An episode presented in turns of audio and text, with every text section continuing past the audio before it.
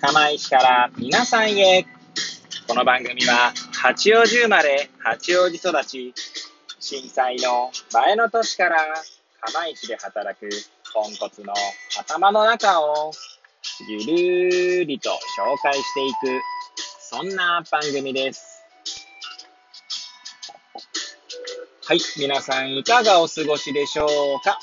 変な髪型をしたポンコツ薬剤師こと町田和俊でございます。というわけでですね、今日も気軽にゆるりとおしゃべりしていきたいと思います。さてさて、今日は何の話をしよっかなーって感じですけれども、収録日時はですね、令和3年9月の6日、月曜日時刻は8時55分を回ったところでございます。いつものようにですね、この時間帯は出勤中の車の中でエアポーツをつけて運転しながらお届けしております。はい。で、えー、まあ何の話をね、しようか問題ですけれども、そうですね。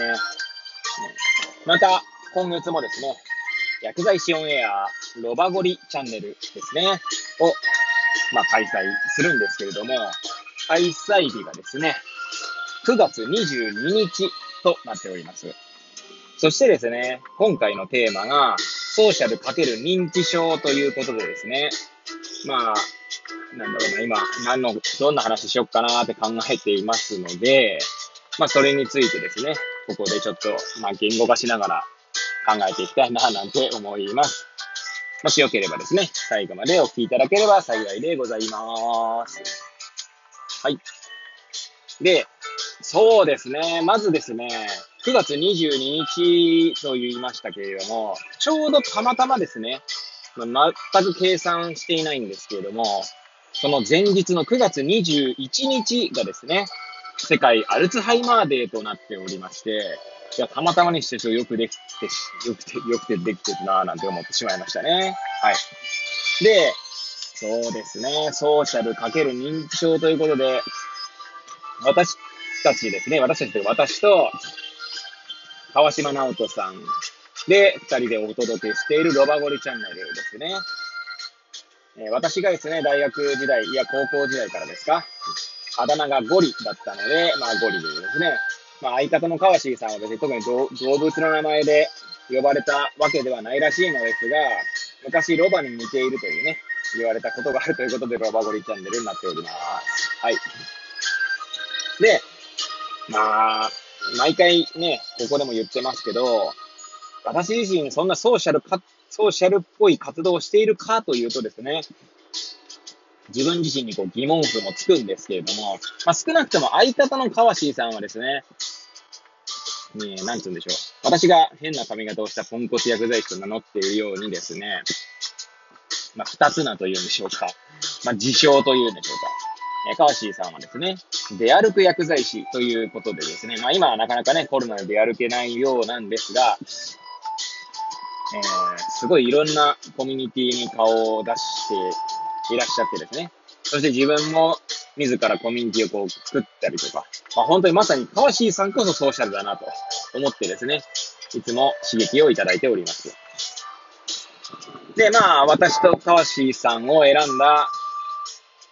私のね、大学の同級生である笠原正幸くん、えー、私はよく大学時代から猫ちゃんとね、呼ばせていただきますけれども、まあ、ちなみに猫ちゃんはですね、猫ひろしに似ているからってことで猫ちゃんなんですが、その猫ちゃんがですね、まあ私と川ーさんがソーシャルっぽいっていうことで、まあソーシャルっていうのは必ずつくわけですね。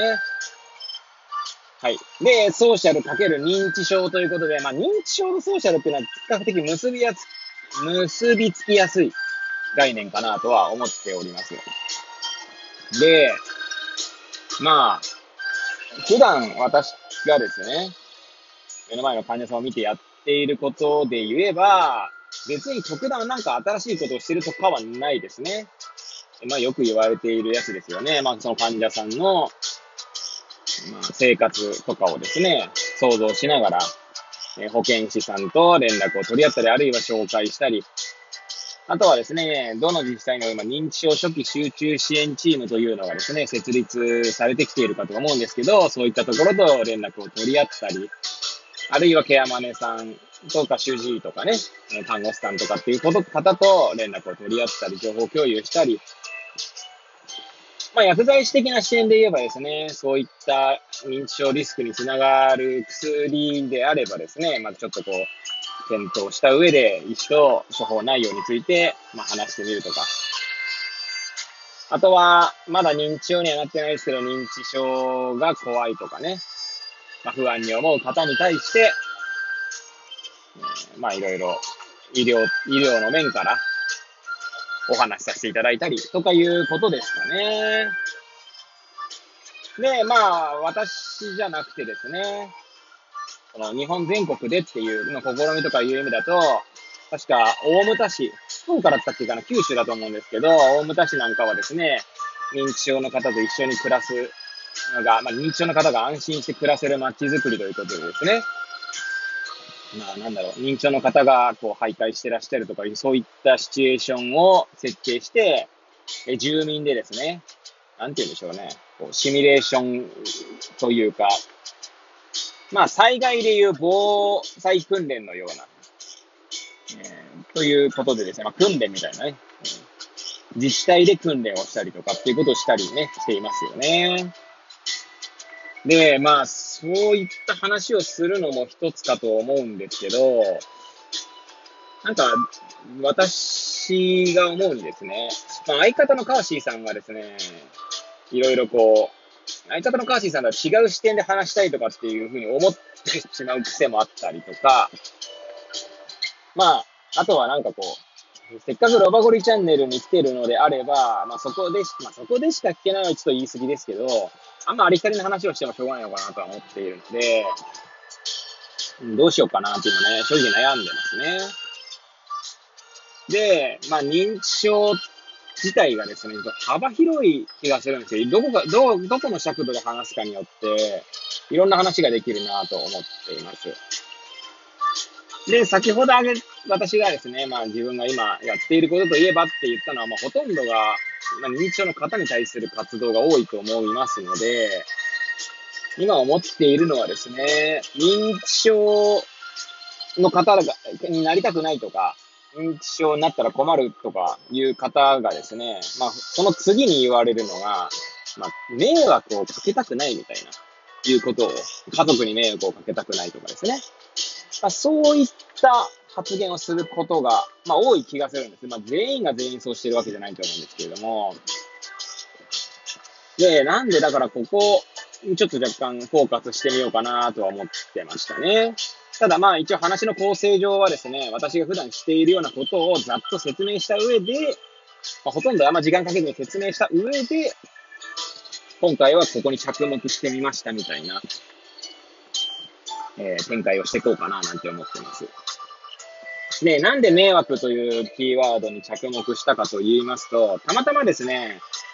ヤフーニュースですかね、見ていたらですね、ヤフーニュースだったと思うんですけど、それかあれかな、本だったかな、まあ、本も出てるんですけど、子供に対してですね、よくあの、他人に迷惑をかけちゃいけませんという、まあ、なんだろう、しつけをする親がいると思うんですよね。で、別にそれが悪いとかいけないとか言うつもりはないんですけど、そのヤフーのニュースか、もしくはその本で言われているのは、他人に迷惑をかけてはいけないって、まあ、人間ね、誰しもね、迷惑をかけてしまうことあるわけですよね。で、そこで他人に迷惑をかけてし、かけてはいけないという言葉を刷り込みすぎることでですね、なんて言うんでしょう。逆にこう、